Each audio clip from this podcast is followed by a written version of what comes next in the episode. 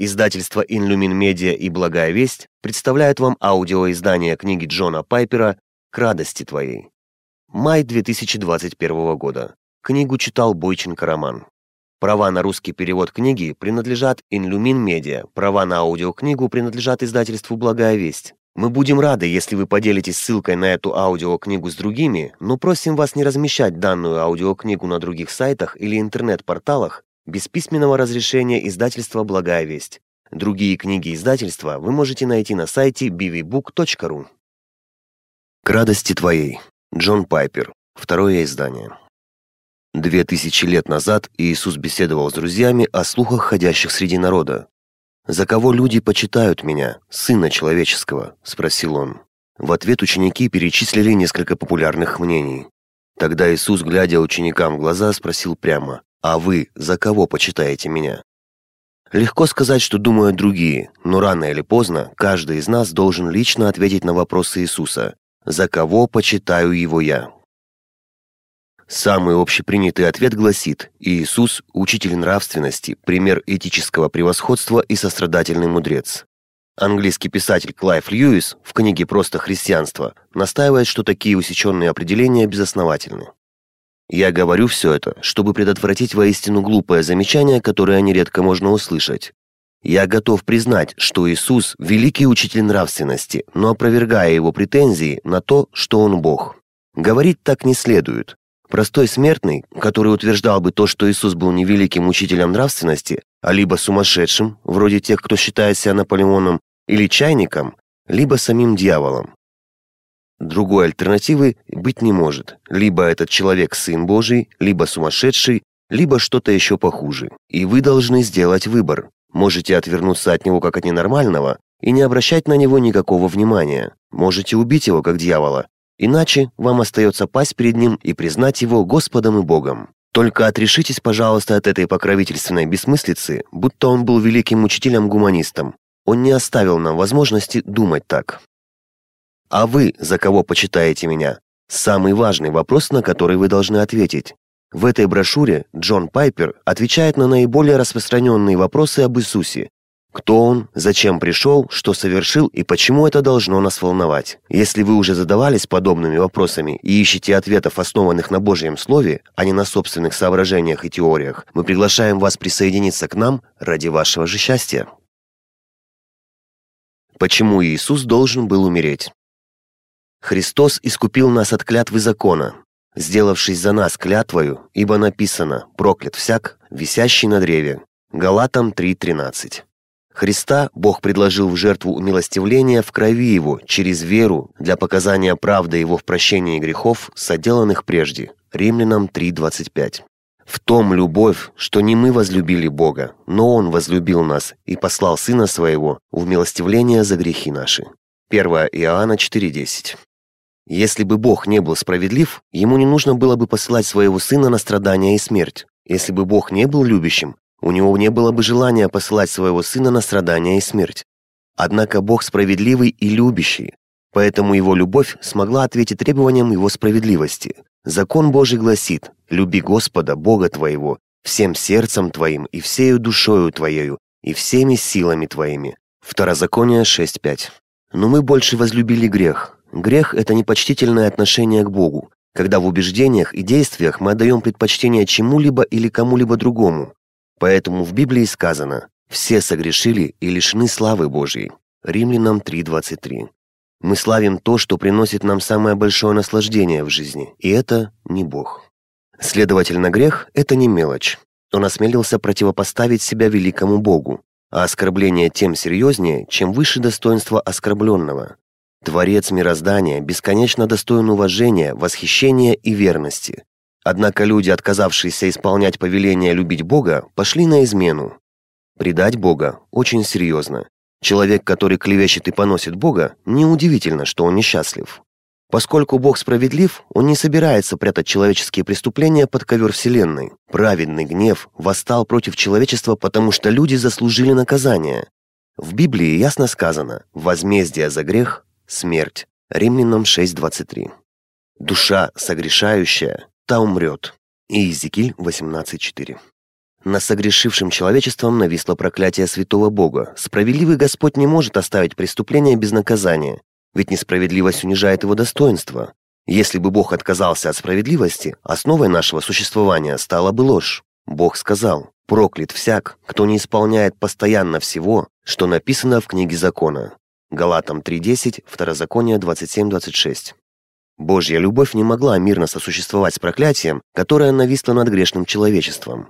Бог не желал в гневе наказать людей, каким бы праведным не был его гнев. Он послал своего Сына Иисуса принять на себя гнев Отца и освободить от проклятия тех, кто поверит в Него. Христос избавил нас от проклятия закона, приняв проклятие вместо нас на себя. Галатам 3.13, современный русский перевод. Вот что значит слово «умилостивление» Римлянам 3.25. Бог направил свой гнев на другого, Он сам произвел замену. Иисус не остановил гнев Отца, а принял его на себя. Божий гнев праведен. Бог, не сдерживаясь ни в чем во всей полноте, излил свой гнев на Иисуса. Давайте не будем шутить с Богом и не будем умолять Его любовь. До тех пор, пока мы не начнем серьезно относиться к своим грехам, пока не поймем, что Его гнев справедлив, нам не удастся по-настоящему пережить ни чувство благоговения перед Ним, ни силы Его любви к нам. Когда же Бог по благодати своей и милости пробуждает нас, мы начинаем понимать, что недостойны Его любви.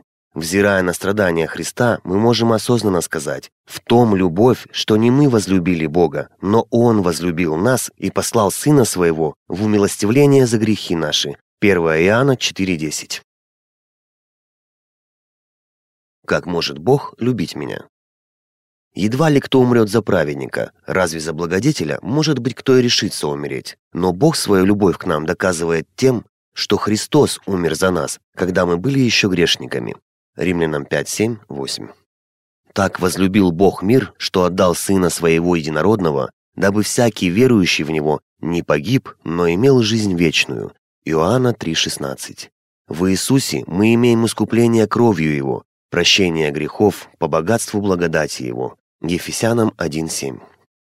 Рассуждая о том, как сильно Бог возлюбил мир, мы, во-первых, начинаем понимать, на какую жертву Он пошел ради нас, желая избавить нас от смерти. Во-вторых, мы видим, что мы были совершенно недостойны спасения. О жертвенности Бога мы читаем в Евангелии от Иоанна 3,16. «Отдал Сына Своего Единородного». При этом Божий Сын носил имя Христос, полное величество и достоинство, ведь в переводе с греческого оно означает «помазанник» или «мессия». Мессия должен был стать царем над Израилем. Люди ожидали, что он одержит победу над римлянами, принесет мир и безопасность Израилю мы видим, что ради спасения грешников Бог отдал своего единственного Сына, Божьего помазанника, царя над Израилем и над всем миром. Смотри Исайя 9, 6, 7.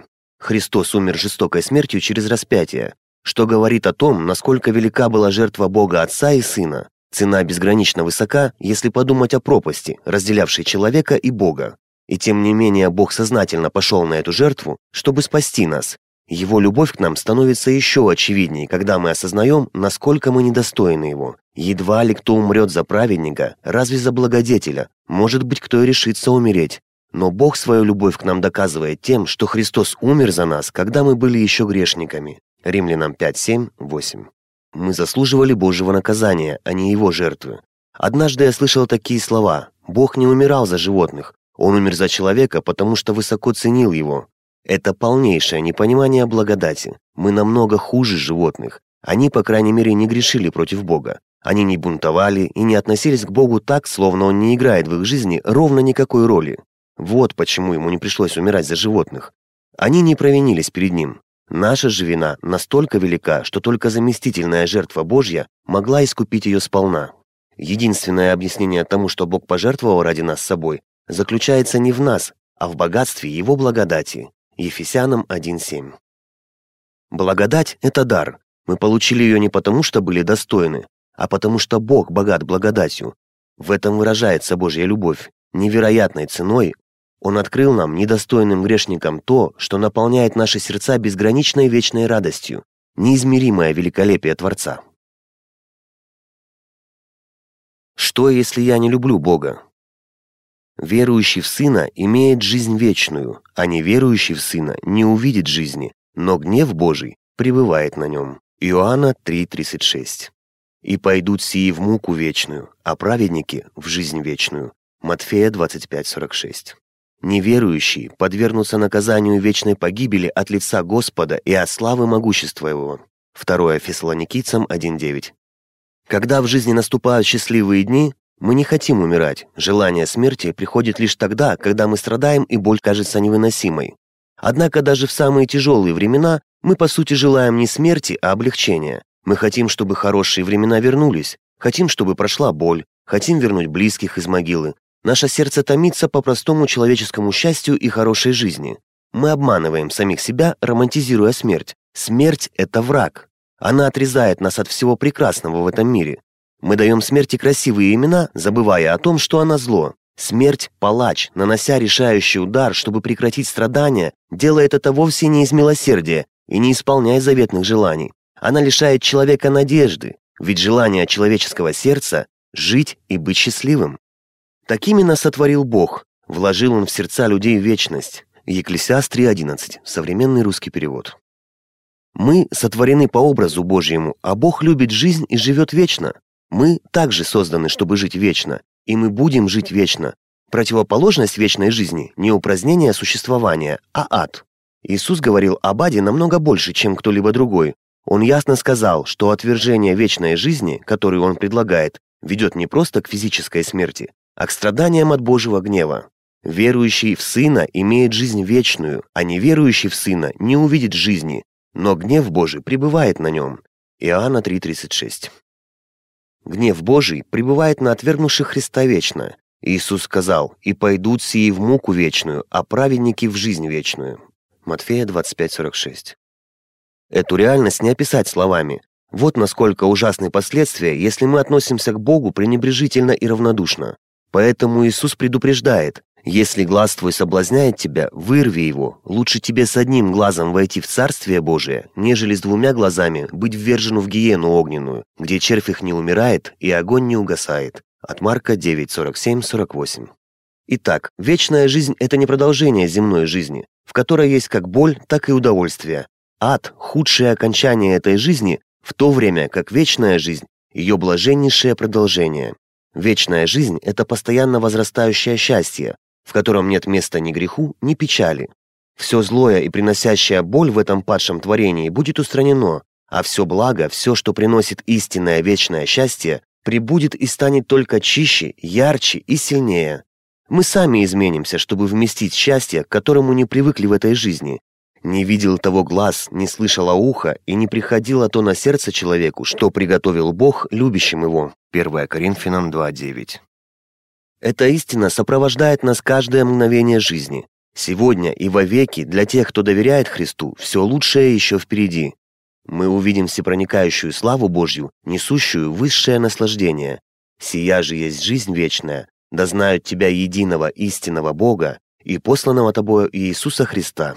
Иоанна 17.3 Ради этого Христос пострадал и умер. Примем же Его как величайшее сокровище и будем жить. Как я могу любить Бога, который допускает столько зла? Собрались в городе семна святого Сына Твоего Иисуса, помазанного Тобою Ирод и Понтий Пилат, с язычниками и народом израильским, чтобы сделать то, чему быть предопределила рука Твоя и совет Твой. Деяния 4.27-28. Вот вы умышляли против меня зло, но Бог обратил это в добро. Бытие 50.20. Сокрытое принадлежит Господу Богу нашему. Второзаконие 29.29. Говоря о страданиях и зле, важнее всего подчеркнуть истину о том, что в Иисусе Христе Бог разделил всю глубину боли и страдания и зло обратил во благо. Происхождение зла остается тайной. Одни называют эту тайну свободой воли, что не объясняет, почему совершенное Божье творение выбрало грех. Другие говорят о суеверности Бога, что соответствует библейской истине, Однако и здесь мы не находим точного ответа на наш вопрос. Библия не открывает нам всех глубин этой тайны, а только говорит, сокрытое принадлежит Господу Богу нашему. Второзаконие 29.29. Библия сосредоточена совсем не на том, откуда происходит зло. Суть всей библейской истории – явить, как Бог вникает во все беды человечества и обращает постигнувшее его зло в нечто совершенно противоположное, в вечную праведность и радость, Писание с самого начала указывает на то, что такова будет жизнь и Мессии. Иосифа, сына Иакова, братья продали в рабство египтянам. Родные забыли о нем на 17 лет, однако Бог о нем не забыл. Он сделал Иосифа правителем Египта, чтобы посреди ужасного голода он мог спасти жизни тех, кто продал его в рабство. В конце Иосиф говорит братьям, «Вот вы умышляли против меня зло, но Бог обратил это в добро». Бытие 50.20. В этой истории мы видим предвестие Иисуса Христа всеми оставленного, чтобы в конце спасти многих. Взгляните также на родословие Христа. Когда-то Бог был единственным царем в Израиле. Однако народ стал роптать и требовать царя из равных себе. «Нет, пусть царь будет над нами». Первое царство 8.19. Позже они признались, ко всем грехам нашим мы прибавили еще грех, когда просили себе царя. Первое царство 12.19. Но и в этом была рука Божья. Из рода царей он привел в мир Христа. Безгрешный Спаситель, пришедший спасти грешников, произошел из грешного народа. Самое удивительное то, что для победы над страданием и злом Иисусу Христу надлежало пройти через страдания и зло. Все вероломство и жестокость против Христа были полны греха и зла. Тем не менее, в этом был замысел самого Бога. Сего по определенному совету и проведению Божию преданного вы взяли и, пригвоздив руками беззаконных, убили. Деяние 2.23. Иисусу вонзили в голову терновые шипы, его бичевали, избивали и плевали ему в лицо, пригвоздили к кресту и пронзили бок копьем. Над ним насмехались власти, его предал друг, Ученики разбежались. Все это породил грех и в то же время предопределил Бог для того, чтобы лишить грех силы. Ибо поистине собрались в городе семна святого Сына Твоего Иисуса, помазанного Тобою, Ирод и Понти Пилат с язычниками и народом израильским, чтобы сделать то, чему быть предопределила рука Твоя и совет Твой». Деяния 4.27-28. Нет большего греха, чем возненавидеть и убить Сына Божьего. Не было более безвинного человека, чем Иисус. И не было в истории страданий тяжелее, чем в страсти Христовы. Но и в этом видна рука Божья. Господу угодно было поразить его. Исход 53.10. Бог задумал пройти через страдания и зло и сокрушить их. Ранами его мы исцелились. Исайя 53.5. Сам Бог предопределил Христу пострадать, не доказывает ли это, что нет в мире греха и зла, которые были бы больше Бога и которые Он не смог бы обратить в вечную праведность и радость? Страдания, причиной которых были мы сами, стали надеждой нашего же спасения. «Отче, прости им, ибо не знают, что делают». Лука 23:34. Почему все сводится к Богу? Христос, чтобы привести нас к Богу, однажды пострадал за грехи наши, праведник за неправедных. 1 Петра 3,18. А теперь во Христе Иисусе вы, бывшие некогда далеко, стали близки кровью Христовою. Ефесянам 2.13. «И подойду я к жертвеннику Божьему, к Богу радости и веселья моего». Псалом 42.4. Сам Бог и есть Евангелие. Слово «Евангелие» значит «благая весть». Итак, христианство – это прежде всего не богословие, а новость. Оно подобно радиосводке о том, что союзные войска высадили свой десант, ее услышали по подпольному радио военнопленные и поняли, что с этого момента их спасение всего лишь дело времени. Охранники же удивляются, отчего все пленные так радуются. Но что же делает Евангелие хорошей новостью? Сам Бог. Евангелие приводит нас к Нему, иначе оно уже не будет Евангелием. Например, спасение не будет благой вестью, если спасает только от ада, но не приводит к Богу. Прощение не будет благой вестью, если освобождает от чувства вины, но при этом не указывает нам путь к Богу. Оправдание не будет благой вестью, если объявлять, что отныне Бог принимает нас, но не дает нам общения с Ним самим. Искупление не будет благой вестью, если освобождает нас от рабства, но не приводит к Богу. Усыновление не будет благой вестью, если делает нас членами семьи Отца, но не помещает нас в Его руки.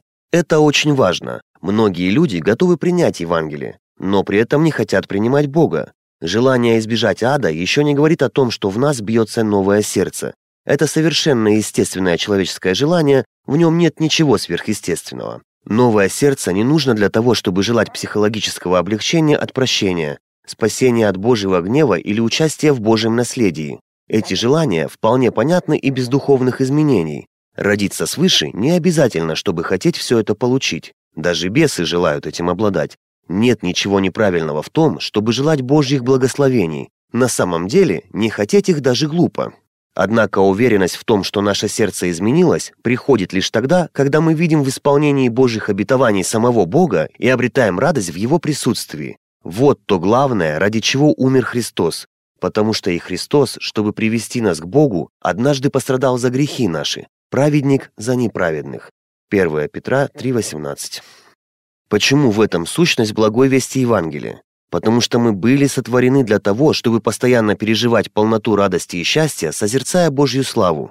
Если источник нашей радости находится в чем-то другом, значит мы идолопоклонники и не почитаем Бога. Он сотворил нас таким образом, чтобы прославляться в нашей радости о Его славе. И Евангелие Иисуса Христа – это благая весть, которая стоила Богу жизни Его Сына. Он сделал все возможное, чтобы дать нашим сердцам истинное и вечное счастье, а обрести его можно только в нем самом.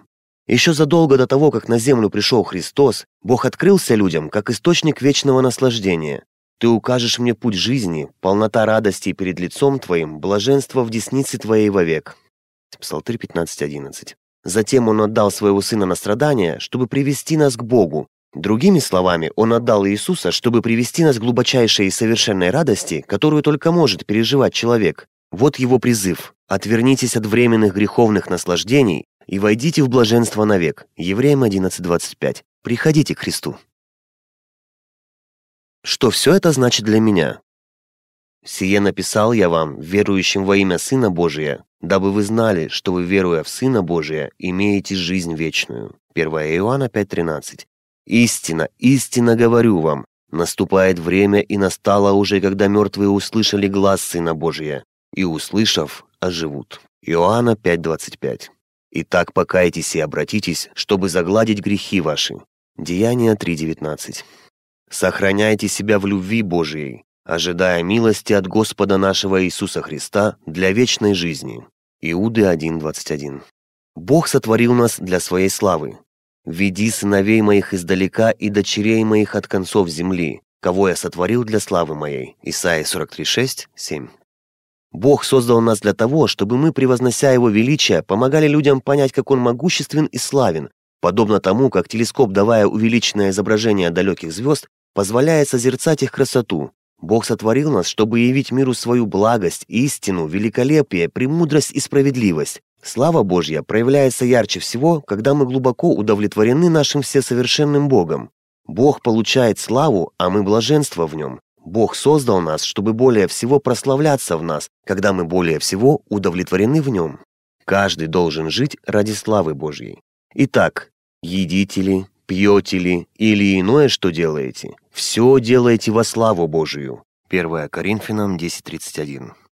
Если Бог сотворил нас для своей славы, мы, конечно же, должны жить ради Его славы. Эта обязанность проистекает из замысла Божьего. Таким образом, важнейший долг человека – возвеличивать Бога, находя удовлетворение во всех Его совершенствах и благодеяниях. В этом заключается любовь к Богу, доверие к Нему, поклонение Ему. Матфея 22.37.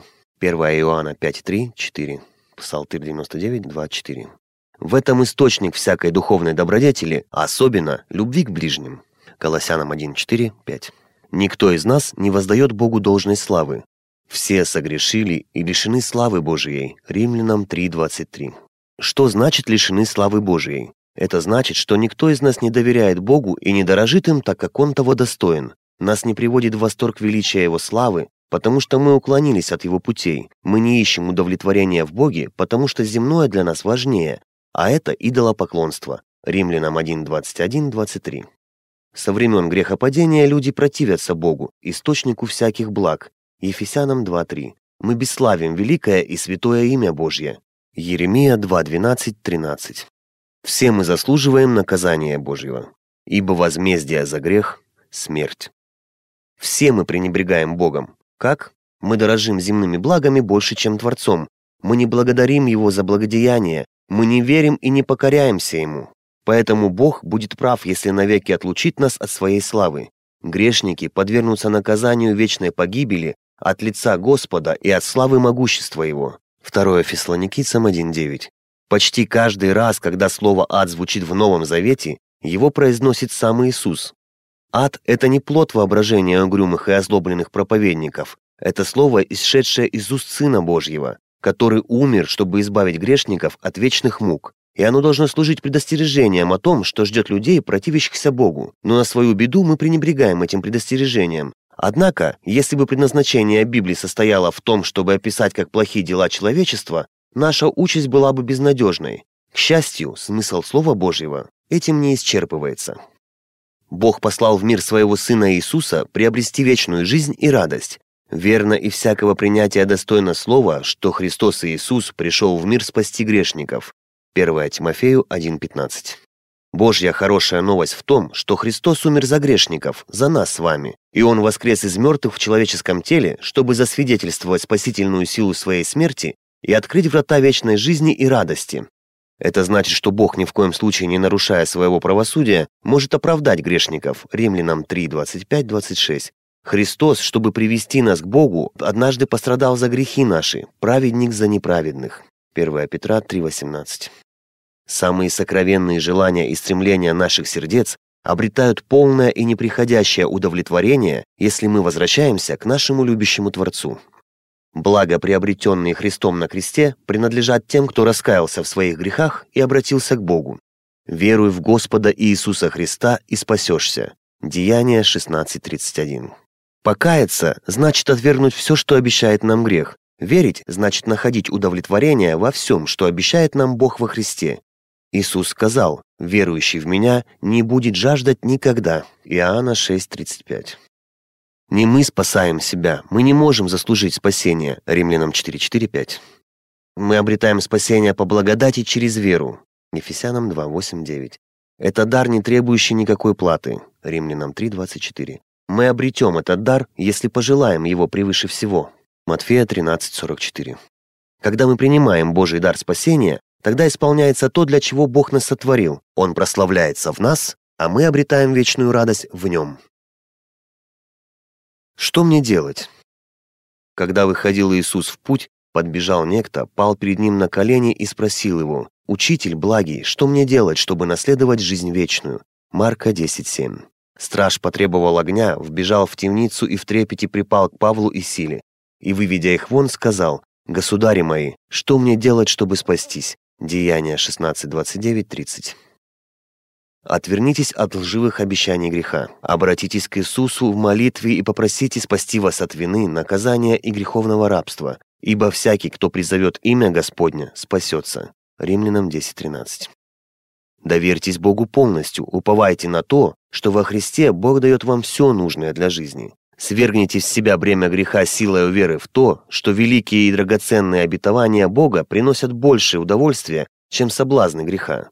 Читайте Библию и открывайте для себя Божьи чудные обетования. Они дарят свободу и помогают жить угодно Богу. 2 Петра 1.3.4. Найдите церковь, члены которой верят Слову Библии. Поклоняйтесь Богу и духовно возрастайте вместе с людьми, превыше всего дорожащими Христом. Филиппийцам 3.7. Знаете ли вы, что Бог заповедовал нам радоваться и находить удовлетворение в нем? Служите Господу с весельем. Псалом 99.2. Радуйтесь всегда в Господе, и еще говорю, радуйтесь. Филиппийцам 4.4. Самая радостная весть для нас состоит в том, что счастье человека и святость Бога – это не взаимоисключающие понятия. Когда мы находим удовлетворение во всем, что Бог дарует нам в Иисусе, то Бог превозносится как величайшая драгоценность в жизни, а мы обретаем больше радости, вечной, безграничной радости, чем могут дать все блага земли. Ты укажешь мне путь жизни, полнота радости перед лицом Твоим, блаженство в деснице Твоей вовек. Псалом 15, 11.